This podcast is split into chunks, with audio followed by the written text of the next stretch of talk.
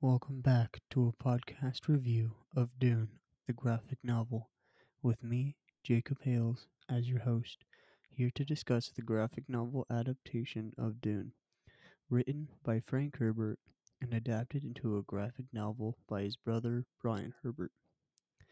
In today's episode, I'll be going over the exposition or background information of the on the characters and setting. I'll start off with the setting. Dune takes place in 10,191 AD, and human beings have spaced out and colonized planets throughout the universe.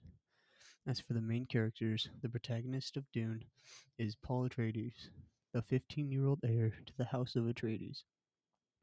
Another vital character in the plot of Dune is Chani, a native girl of the planet Arrakis, of whom Paul has many dreams about.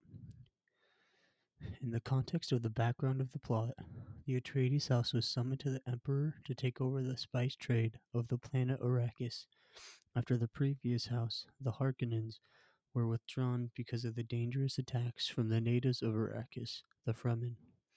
The story follows the thrilling adventures of the Atreides house as they attempt to make peace with the locals, the Fremen, and at the same time dominate the spice trade of Arrakis. So, that about wraps up this episode of a podcast review of Dune, the graphic novel. Thanks for tuning in, and see you next time, where I'll be taking, I'll be talking about the rising action of Dune, the graphic novel. Until then, peace out.